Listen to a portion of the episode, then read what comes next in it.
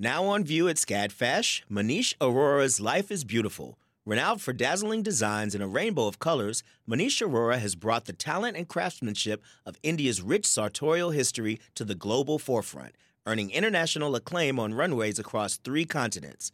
Designing in India since the 1990s, Arora's glittering garments celebrate extravagant expressions of self through varied materials, techniques, and silhouettes in a triumphant union of Western and Eastern aesthetics adapted to today's multicultural society with a touch of humor. Find out more at scadfash.org.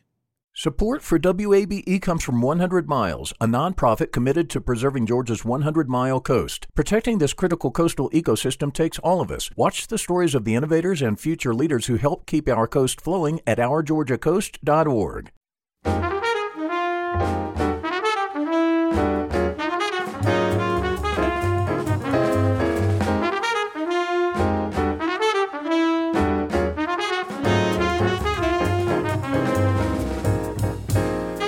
WABE in Atlanta, this is City Lights. I'm Lois Reitzes. Thank you for listening. DJ and producer Greg Gillis, better known as Girl Talk, is bringing his energetic live show to the Buckhead Theater tomorrow, December 16th. Later this hour, City Lights senior producer Kim Drobe speaks with Girl Talk about the artist's unique career path. First, the inimitable John Waters has taken his outrageous humor on tour for the holiday season with a new Christmas show, and Atlanta is among the select cities where he'll perform. A John Waters Christmas returns to Variety Playhouse on December 19th, and he is eager, quote, to reinfect the lunatic fringe with holiday cheer. The director, author, and artist, as well as fabulous storyteller, joins us now by phone. John Waters, welcome back to City Lights. Well, it's nice to be back here. Thank you for having me again. Just like Christmas, here we are again. Here we are. We last spoke in the spring when your novel Liar Mouth came out, and I have lost count of how many times I've given the book as a gift. Oh, and your friends are still speaking to you? Not only speaking to me, but so grateful. I just continue to marvel at your wit. Oh, thank you. Did you hear it's been optioned for me to make a movie of it? I not only heard, I did a Snoopy happy dance. It's exciting. I mean, people act like I'm starting to shoot tomorrow. It's a long, as you know, from an optioning of a book to the first day of shooting is many hoops that you have to jump through.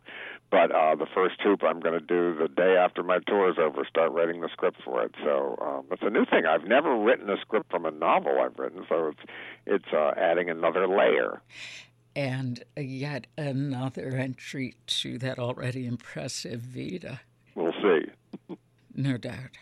So how does that Waters wit reveal itself in the holiday spirit with a John Waters Christmas?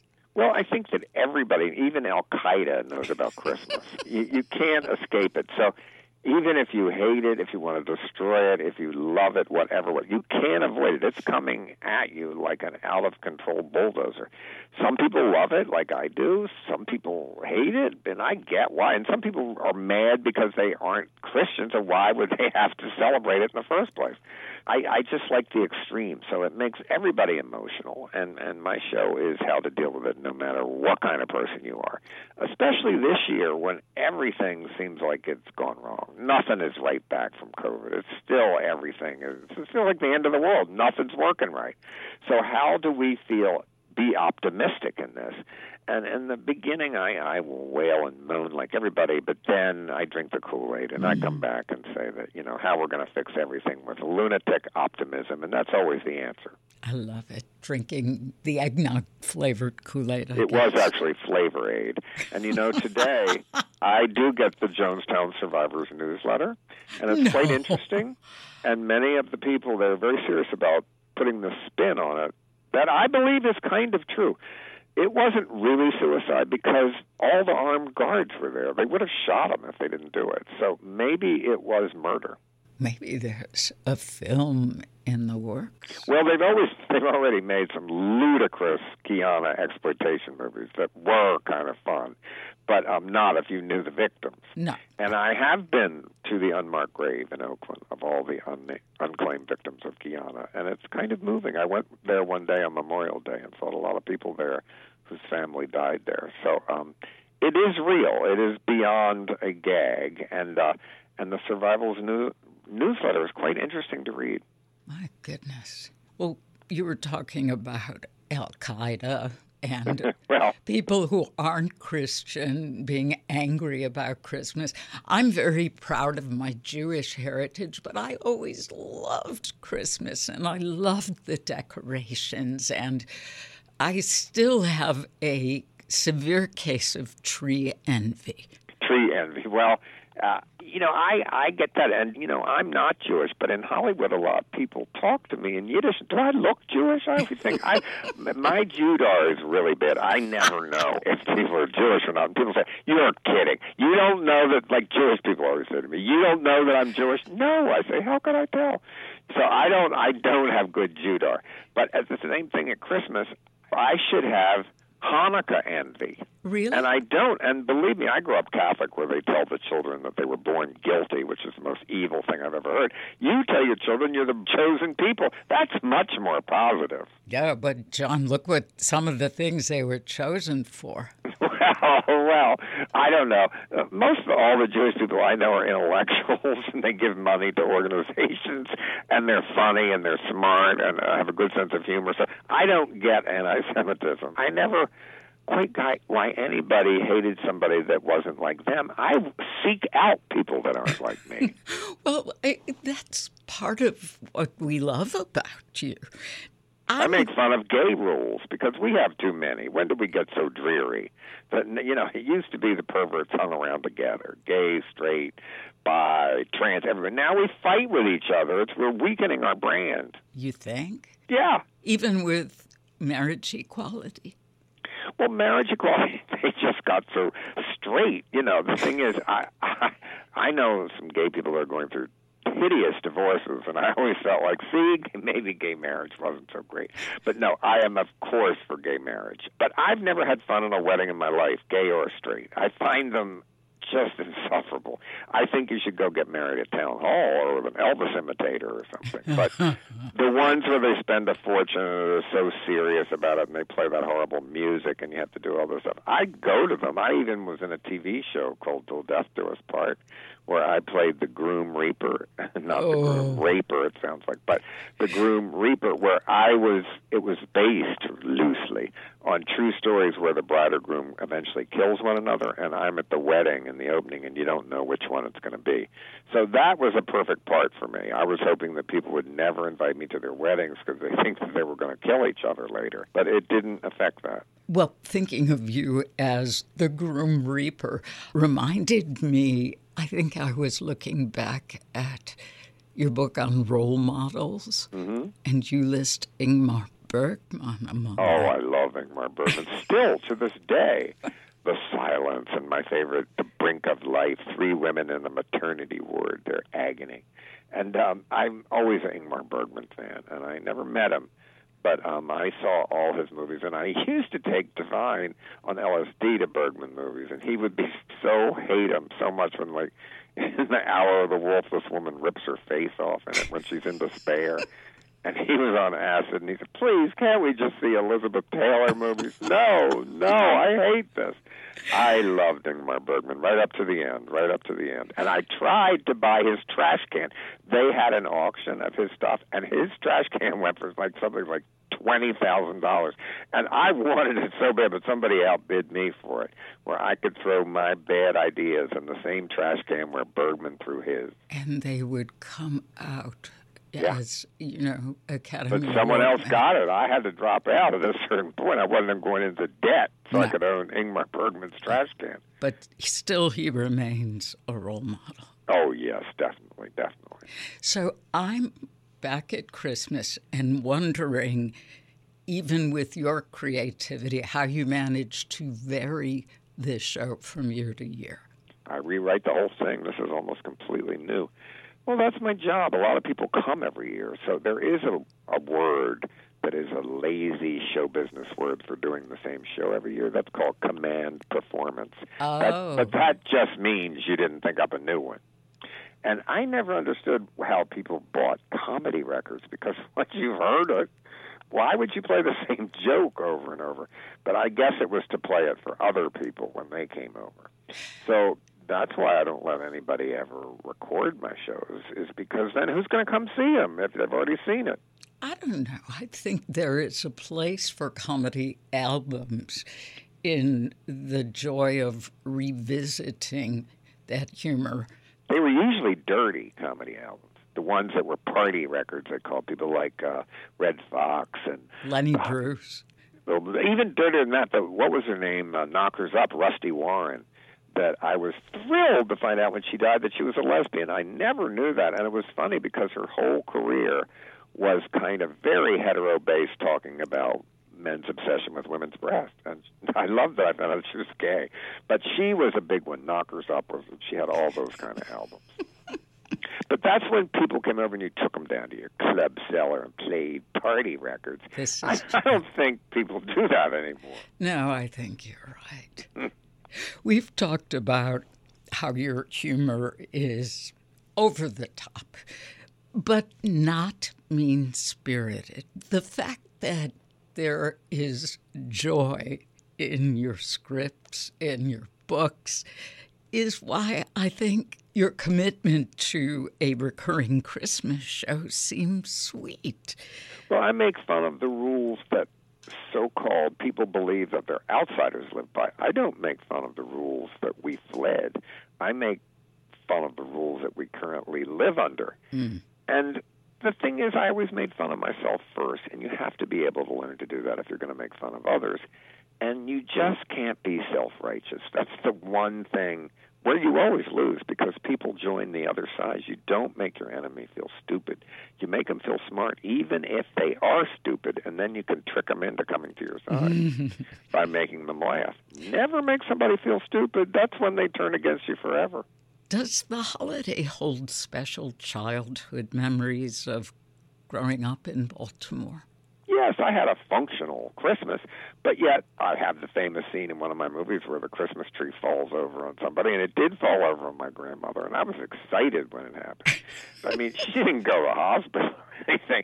And in my movie, somebody shoves their mother under because she doesn't get the cha-cha heel she wants for Christmas. But I took something that happened for real and, of course, exaggerated it for humor. And my grandmother always thought it was hilarious that I used it. She knew later. But then people all around the country would tell me hideous stories about the Christmas tree falling over. It happens really a lot, but it's always two things involved, a dog and liquor. That is what causes Christmas trees. But I tell people that you should all be with your family and maybe smoke a joint now that it's legal. And then right when you open your biggest present, rig it, and the tree falls over on your whole family and everybody screams. For joy. Then you put it all away instantly that day and start thinking about Valentine's Day. Just like the retail stores. Yes. If you are just joining us, this is City Lights on WABE. I'm Lois Reitzis, and John Waters is on the phone with us from his home in Baltimore. The artist, director, and author is bringing his Christmas show to Variety Playhouse on Monday, December 19th. I love thinking about how you might decorate your house at Christmas. Do you hang flamingo ornaments or... No, I have one that someone gave me. I have no other flamingos in my house. I OD'd on flamingos. But this one it goes rocks back and forth, and it's a Christmas one. I do have that. I have the electric chair from Female Trouble that is our tree that we decorate every year.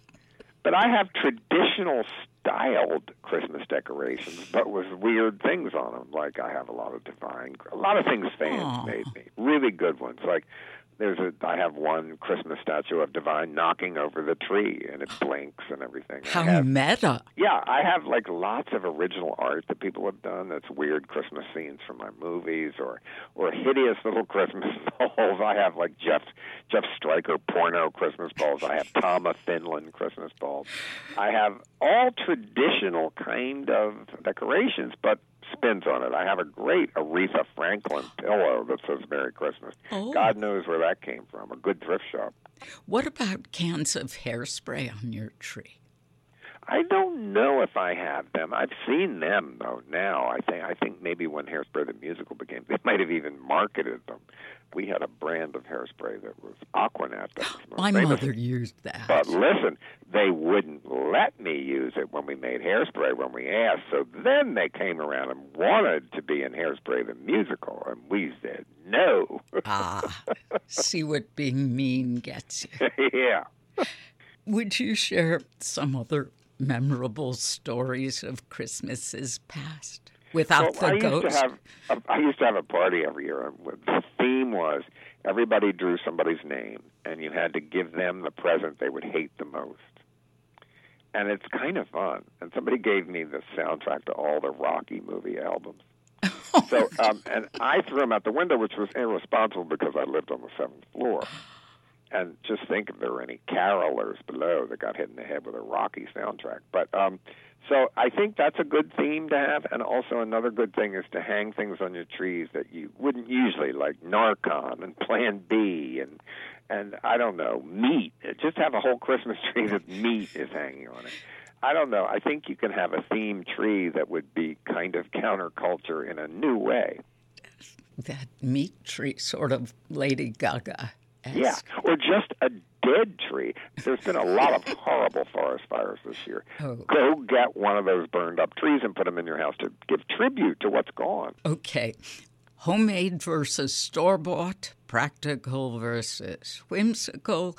What are your thoughts about Christmas shopping? Well, on all those words you said, I'd say each one, whimsical. If there is anything I hate, it's whimsical. Please don't ever give me a whimsical gift. Practical? No, that's when you put in your children's stocking deodorant and shaving cream. No, that means your children are going to rebel really quickly if you do that. And then what were the other one? Homemade is always good. Yes. Homemade is good, but what's best is if you found something really cheap that the person would really love because it meant that you spent hours looking through thrift shops and everything. And to give somebody something that really costs a lot of money is kind of in bad taste, I think, because it seems like you're trying to buy their love at Christmas. Oh, good point. And gift cards means you think the person's stupid, but they have no interest. You're stupid. That's what it means. Same with cash. Unless they're in prison, then that's a very nice thing to give. And you have devoted a fair amount of time to prison, in fact. Well, prison has so many rules. I mean, I love to give books for Christmas, but many prisons you cannot give hardbacks. You can only give paperbacks. Often it has to come directly from the bookstore, not from you. So there's lots of ways you can figure, but it was hard because my book isn't in paperback till next May, so I had to get galleys to send them. You know, they're sort of soft version, which is harder because obviously bookstores don't carry galleys. But I know people that own bookstores, so I conspired to send a legal book to people in prison. Well, when we spoke in the spring, you mentioned that you would have been a criminal defense lawyer. Yes. If you hadn't become... Or a shrink, okay. Especially these days. They don't take insurance, and they're $250 an hour. Oh, up, a little higher. Yeah, they can be. I'm in Baltimore, remember. Okay, the bargains. But they're worth it. I believe a good shrink's definitely worth it. And I have my favorite Kleenex box. I love the Freud Museum. I always go to it. I went to the one in Vienna. We did, too.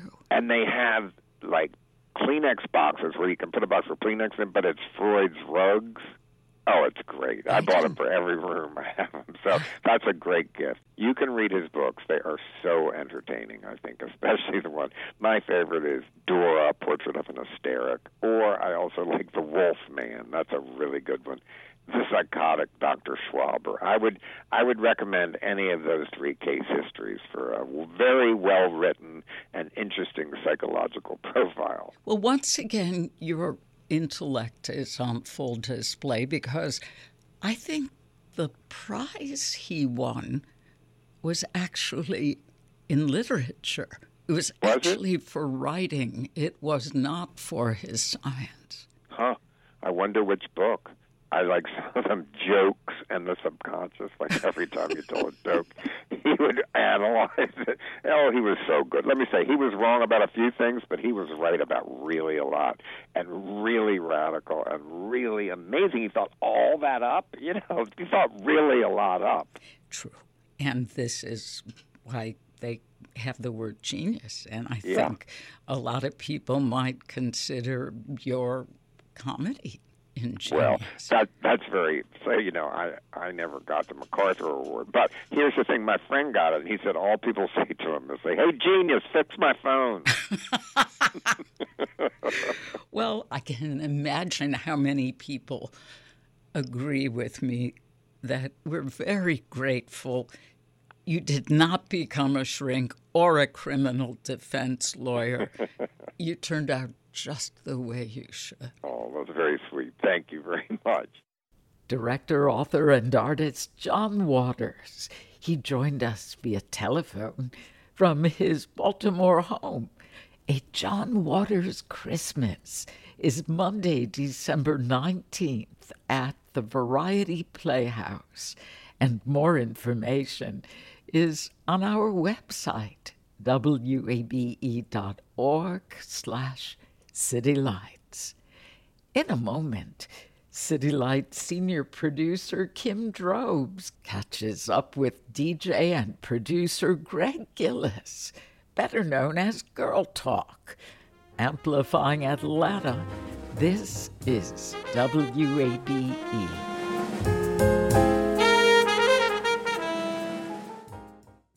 The field of mental health counseling is growing rapidly, and Richmont Graduate University can equip you with everything you need as a licensed professional counselor while integrating your faith into your clinical practice. Programs are offered in Atlanta, Chattanooga, and online. Apply today at richmont.edu. That's richmont.edu.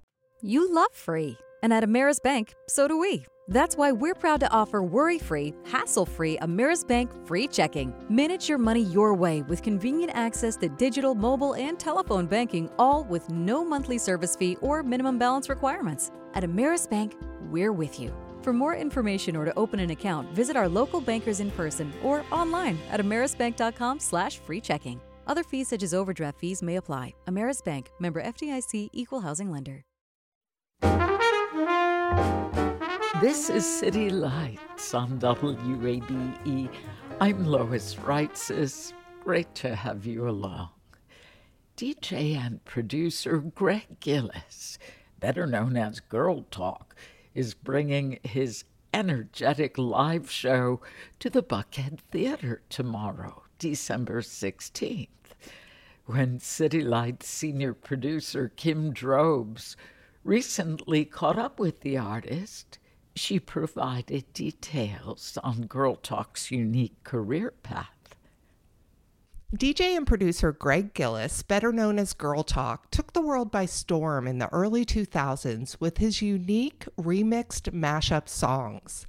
Along the way, he developed a love for creating sample-based beats, and over the last decade, he's become a notable hip-hop producer. In April, he released Full Court Press, a collaborative album with Wiz Khalifa, Big K.R.I.T., and Smoke DZA.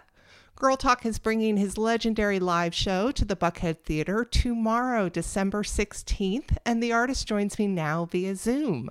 Greg Gillis, welcome to City Lights. Hey, how's it going?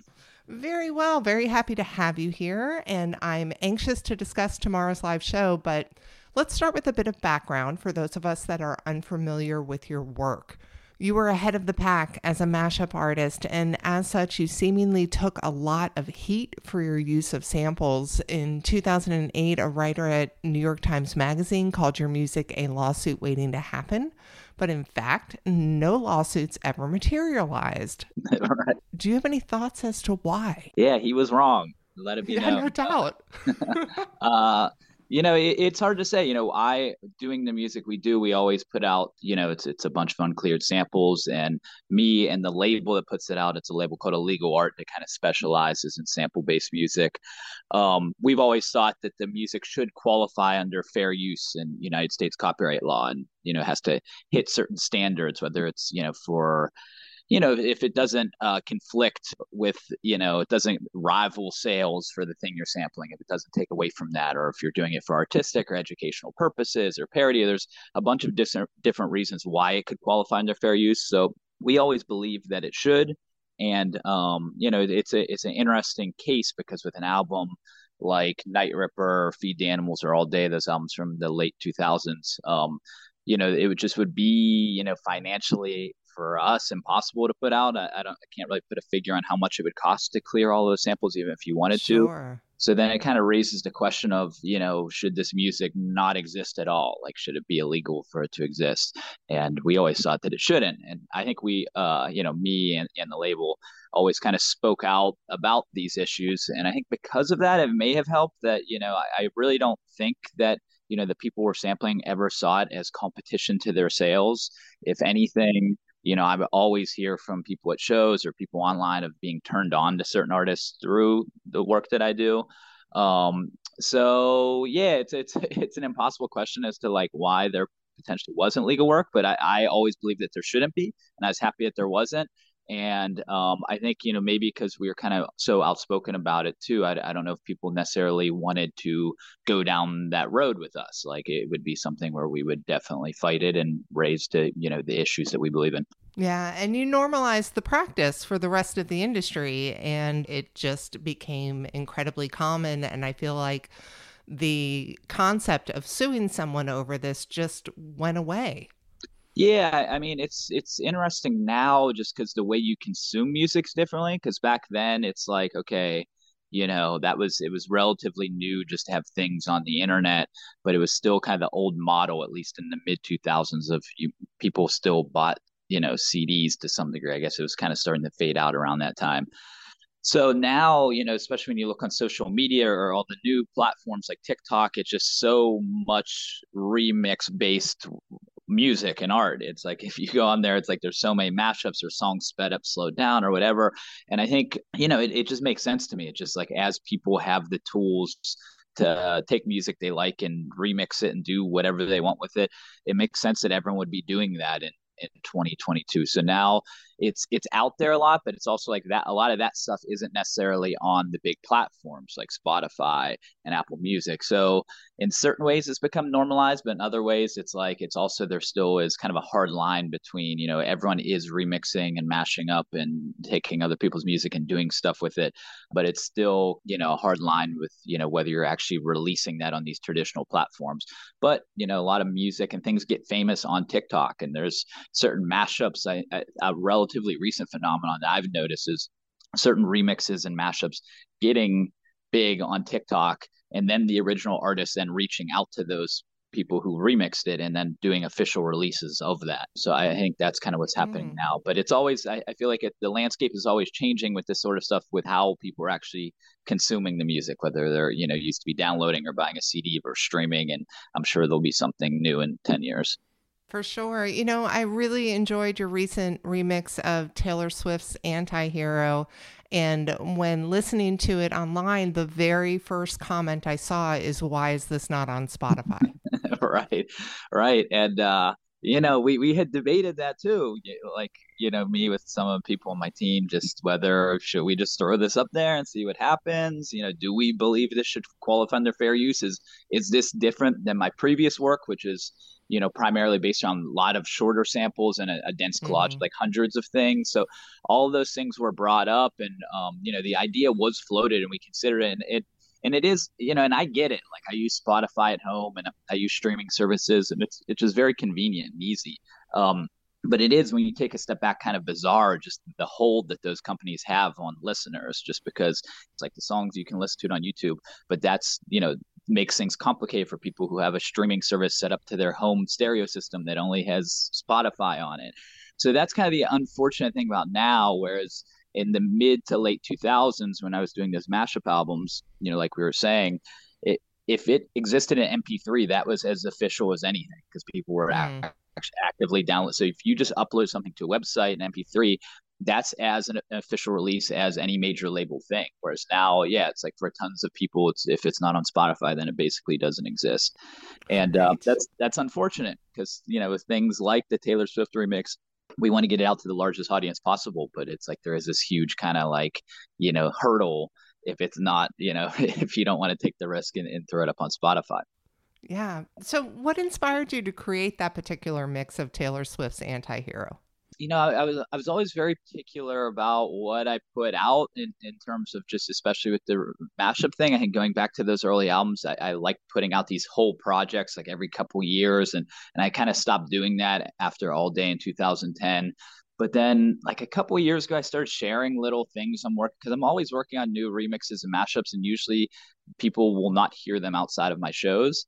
And I shared a couple things, you know, semi-recently, and it, you know, it felt liberating. Like, why should I hold these things back? So I did a Beyonce remix earlier this year that I shared and people like that.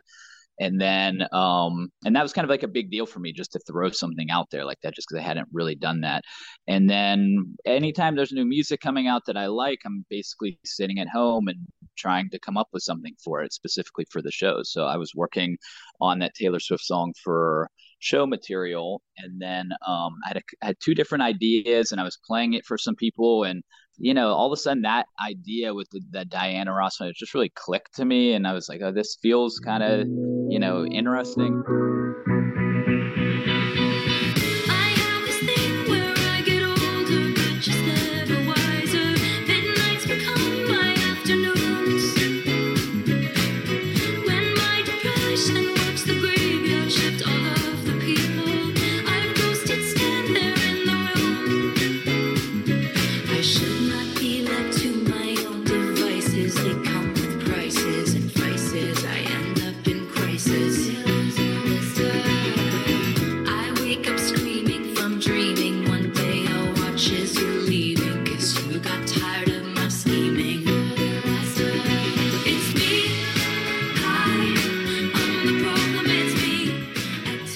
I always feel like it's a great sign when doing this sort of work, if you listen to yours a few times and then all of a sudden when you listen to the original sounds like a remix to you. When yours starts sounding like more natural, that's the sign that, you know, something's happening here.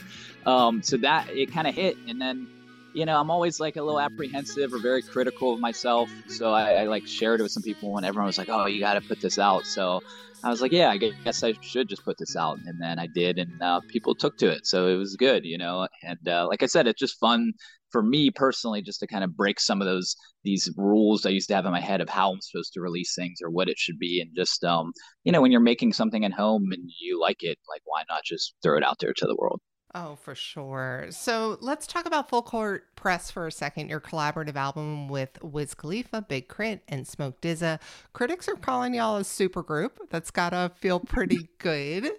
How did your relationship with these three big talents begin? So I'm from Pittsburgh, and Wiz Khalifa is also from Pittsburgh. So we met maybe 2006, probably around 15 years ago. And we, you know, we both met before either of our projects really took off. And I went to see him at a club show and I was kind of following what he was doing. And then we stayed in contact over the years and we ended up playing a few shows together. And the Girl Talk thing kind of took off a little before he did. So there was a couple years there where I had some shows that I helped him on, one in Pittsburgh and one in Brooklyn and a couple of those. And then all of a sudden, in 2010, he skyrocketed with Black and Yellow and kind of like turned into a, you know, like a pop person, you know, just fully, you know, every pop culture, like everyone kind of knowing who he is.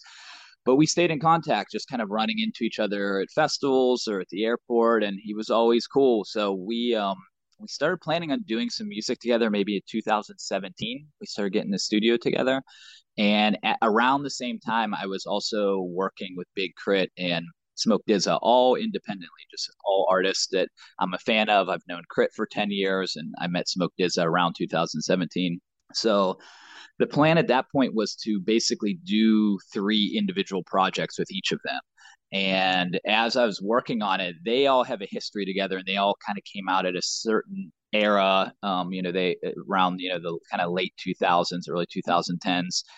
And, they played shows and toured and they just have this kind of shared history. So I started getting each of them on each other's songs. So I like had a Wiz Khalifa song and I had a session with Big K.R.I.T. It was just me and K.R.I.T. But I got K.R.I.T. on one of the Wiz songs. And then I had a session with Smoke DZA and I got him on one of the Big K.R.I.T. songs. So as I was sitting at home, I think the way I'm always putting together music, I'm kind of trying to trim anything that's unnecessary, just really stick to what I'm loving. And as I was listening to that music together, we had a lot of different stuff and I kind of liked it. It worked together, like all of their material, and I knew their shared history. So I thought it'd be cool if we could get together, all of us, but I didn't think that'd actually be possible because it's hard enough just to link up with anybody and they all have different management and labels and everything.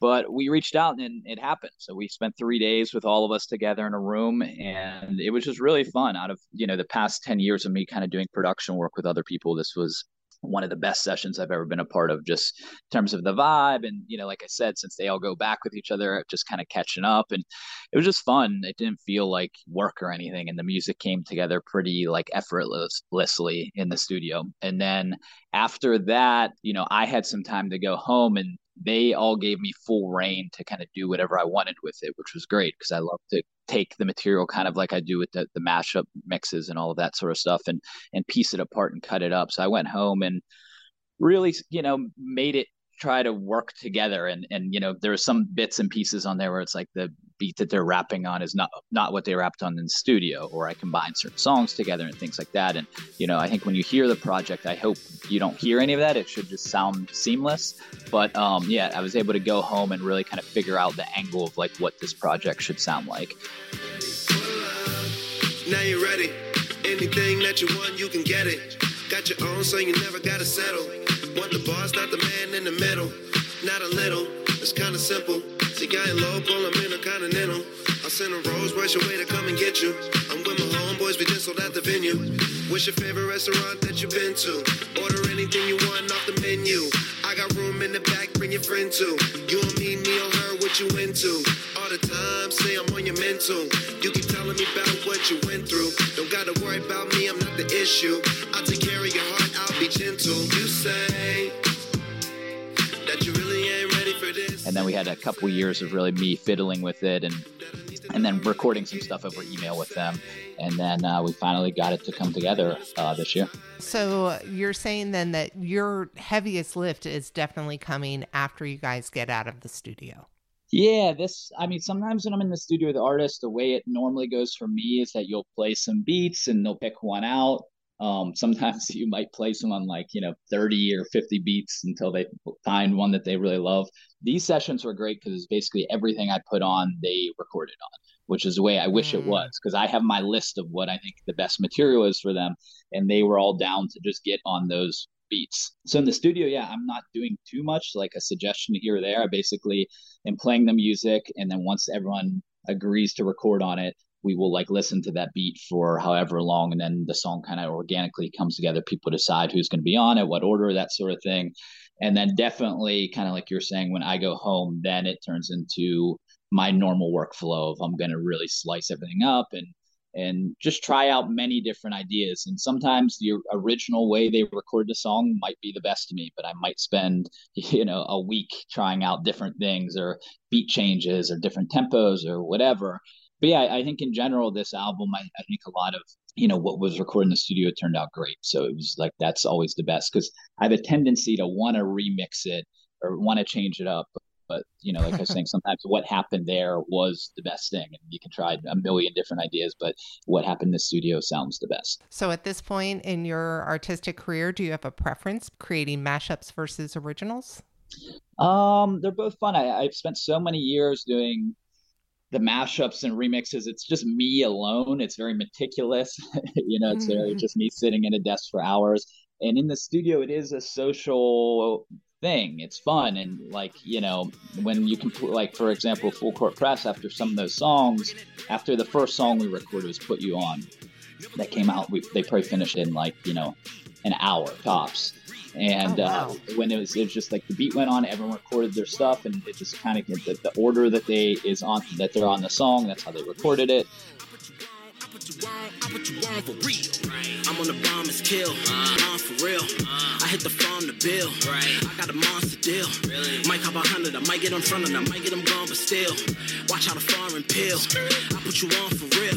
Just soul in the flip. VBS in my drip.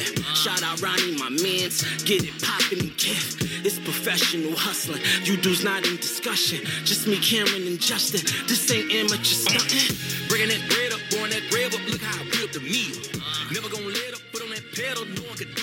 And after it's over, you know, they play it back, and then everyone's kind of like celebrating the song. You listen to it on high volume, everyone's drinking, smoking, whatever. It's like a celebration. It's fun, which is the exact opposite of the way it is for me at home when I'm like making the Taylor Swift remix, where I'm just like sitting down and just, you know, going over every little detail and being self-critical about every little thing. So kind of working with other people, it's fun. It's just a different sort of thing. So, yeah, it's hard to compare the two. I think in recent years, I've definitely enjoyed the collaboration work more, which is why I think I've been kind of leaning towards it. But yeah, it's like when I make something like the Taylor Swift remix, that feels great in a different way.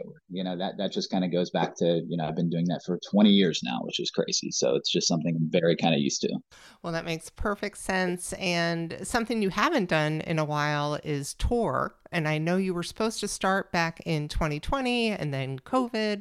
It finally kicked off, I think, in March of this year with a break over the summer. And have you been back on the road since September? So we did a run in the spring. And before 2020, I never technically stopped playing shows completely, but it was definitely sparse. So it'd be like festival appearances here and there. So I hadn't done like a full tour in a long time.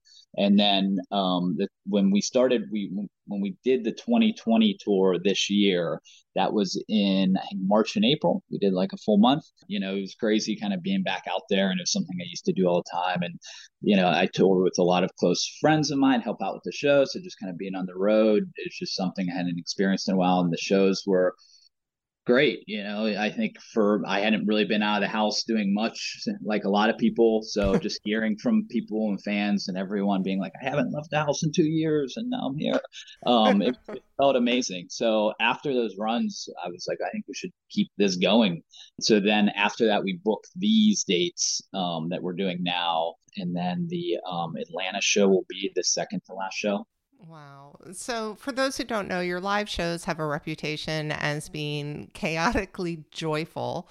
And there was a time that multitudes of fans would end up on stage dancing with you, which created a really great house party energy.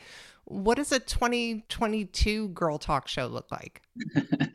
I feel it's funny. It's basically like an evolved version of that. And I never really officially know exactly when the people on stage thing started or how. Like I know, like I used to, like way before things like got big, I would play at house parties occasionally, kind of just play in the middle of the floor where you're surrounded by people. And then there was an era where I had like, you know, some DIY choreographed dance things happening with some friends on stage.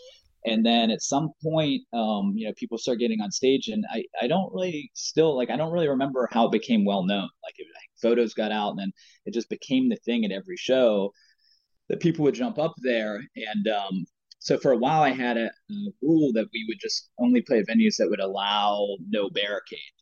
So it would just be that they would allow it to be a free for all, and that was fun until it just kind of grew to the point where it was too chaotic. Like so many shows were ending prematurely, or, you know, borderline, like, you know, unsafe for people. It was a little out of control.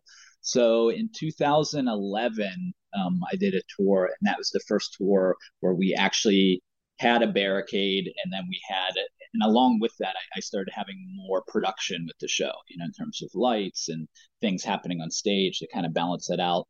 But we would still have people on stage. We would just basically grab them right before the show and have like a limited number. So it wasn't a free for all. So that is still how we do it. you know, people still jump up there occasionally, and we, you know, welcome that to some degree. You know, I can't say security might kick you out. They might not. But yeah, so I never wanted it to be like this thing where it's like VIPs or anything like that. I just wanted to be, you know, people who were there in the front row and enthusiastic, and just people who got up there. So the show's kind of still the same. It just is, you know, I think some of the audience now has aged with me. Like I said, that was like 15 years ago. So a lot of people are like, you know, in college or now in their 30s, and it still kind of has a similar vibe, just, you know, a little older. And there's still, you know, some degree of young people coming out, and then older people. It's a wide mix of things happening. But yeah, I think with the show, we still try to tap into a similar energy and just, you know, go 100% from start to finish. And, you know, even with the stuff like Full Court Press, or even the Taylor Swift remix, it's like trying to, you know, make sure work that material into the show in a way that makes sense. So it's like, I fully understand that kind of the energy and the vibe of Full Court Press is kind of different than my previous album. So I like to remix that material and make sure it makes sense, the energy. And I think it kind of flies by and seamlessly kind of works into the feeling of the show. So that music is incorporated into the new shows. Yes. Yeah. I think if you didn't know the album super well, you probably wouldn't notice, just because it's like remixed and mashed up. There's a couple things from Full Court Press I play kind of straight up occasionally, but yeah, for the most part, it's basically like I treat that like any other song I would sample, where I'm taking it and, you know, cutting it up and remixing it. And yeah, it's like the show, it's like it's a battle in just maintaining this high level of energy for the entire thing. So it's like any little dip, I feel like, is, you know, doesn't work. You know, you just don't want to lose them. So when I incorporate the new stuff, I want to make sure it kind of, yeah, it works with the energy of the show. Well, thinking back to when it was a little more of a free-for-all, and I know it's always been very focused on people who are super into it, fans in the front row, but is it true that at a festival in maybe 2014, Paul McCartney ended up dancing on stage with you? Yeah, it was. We were given, it was probably like the biggest spot I've ever had at a festival. Where I've done Coachella a few times, but this year I was playing on the main stage right before Outkast. And if I remember correctly, they played a lot of shows that summer, but this was the first of their like reunion shows. So it felt like a huge deal at the time. I'm a huge Outkast fan. It was, you know, absolutely an honor to have the spot. So we had some guests come out, and I think based on this, the time slot and everything. So there's two different weekends. So we had like, Busta Rhymes, Juicy J, Waka Flocka, Tyga, E40, Too Short, Freeway, a bunch of different guests each week, which was like a huge deal for me to begin with. And then I just think just kind of being on the main stage and just, you know, with that moment, there was a lot of people there, and famous people kind of hang out at Coachella. So I had no idea Paul McCartney was there. And I didn't even notice him while I was playing. I just kind of went through it. And after the show, there was this kind of like a lot going on, but I just like looked at my phone, and everyone was like, there's a live stream. So like my parents and friends and family were like, was Paul McCartney on the stage? Everyone was like, was Paul McCartney on the stage? So apparently he was hanging out, and he saw kind of everyone dancing on stage, and he wanted to get into it. And he went up there and he did his thing. That's fantastic. Well, I'd love to end with a question you've probably gotten a ton, but for our audience, when did you start taking on the moniker Girl Talk, and why? I started in 2000. Girl Talk, it's, you know, it's a pop culture reference. There's like the board game. There's Stephanie Tanner's band in Full House. It's you know, the phrase is thrown out around a lot. You know, somehow it's kind of evolved to what it is, and I'm still talking about it now. DJ and producer Greg Gillis, better known as Girl Talk, speaking with City Lights senior producer Kim Drobes. Girl Talk performs at the Buckhead Theater tomorrow, December 16th. And his new collaborative album is Full Court Press. More information is on our website, wabe.org/citylights. If this conversation with Girl Talk sparked your musical interest, Stick around. Coming up, we'll discuss the Museum of Design Atlanta's new class, The Art of Sampling 101. Amplifying Atlanta, this is 90.1 WABE.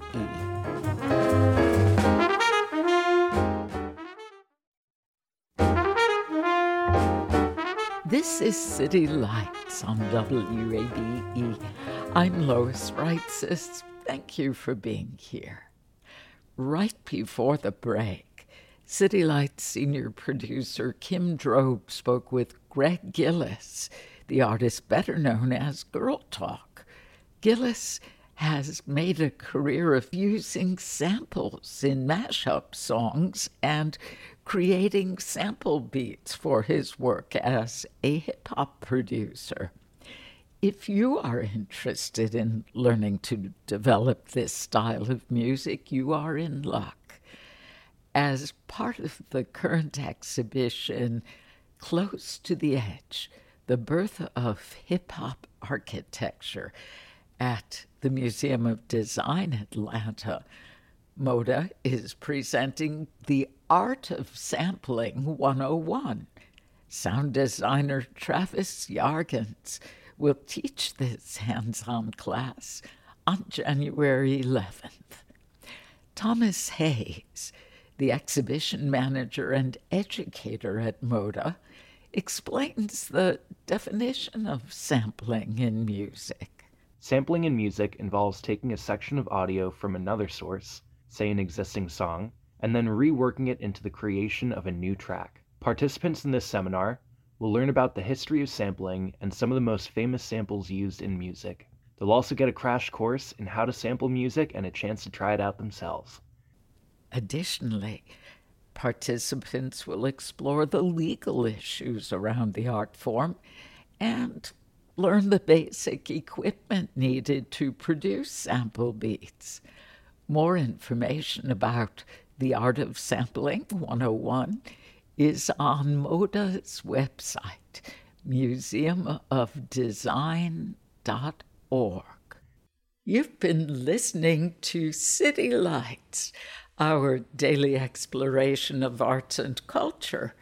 Tomorrow at 11 a.m., co-authors Julianne Cooper and Wendy Brandt tell us about their new children's book, Hanukkah Veronica, the Mitzvah Fairy. Plus, we'll hear about Liberation Energy, now screening at Core Dance Studio. If you miss part of today's show, like my earlier conversation with John Waters, you could catch up through our podcast or on our website, wabe.org/citylights. There you'll find a complete archive of our stories, so you can listen to City Lights on your schedule. City Lights senior producer is Kim Droves. Our producers are Summer Evans and Janine Etter, and our engineer is Shelley Canavy. I'm your host, Lois Reitzis. Do connect with City Lights on social media. We're at WABE City Lights on both Facebook and Instagram. Thanks for listening to WABE Atlanta.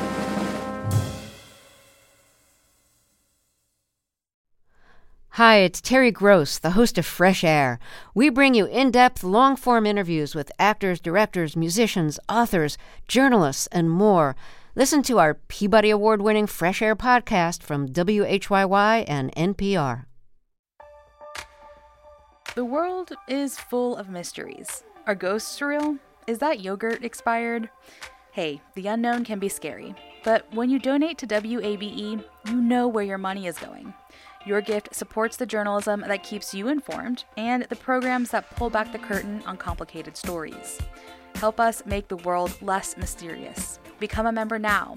Go online to wabe.org/donate, and thanks.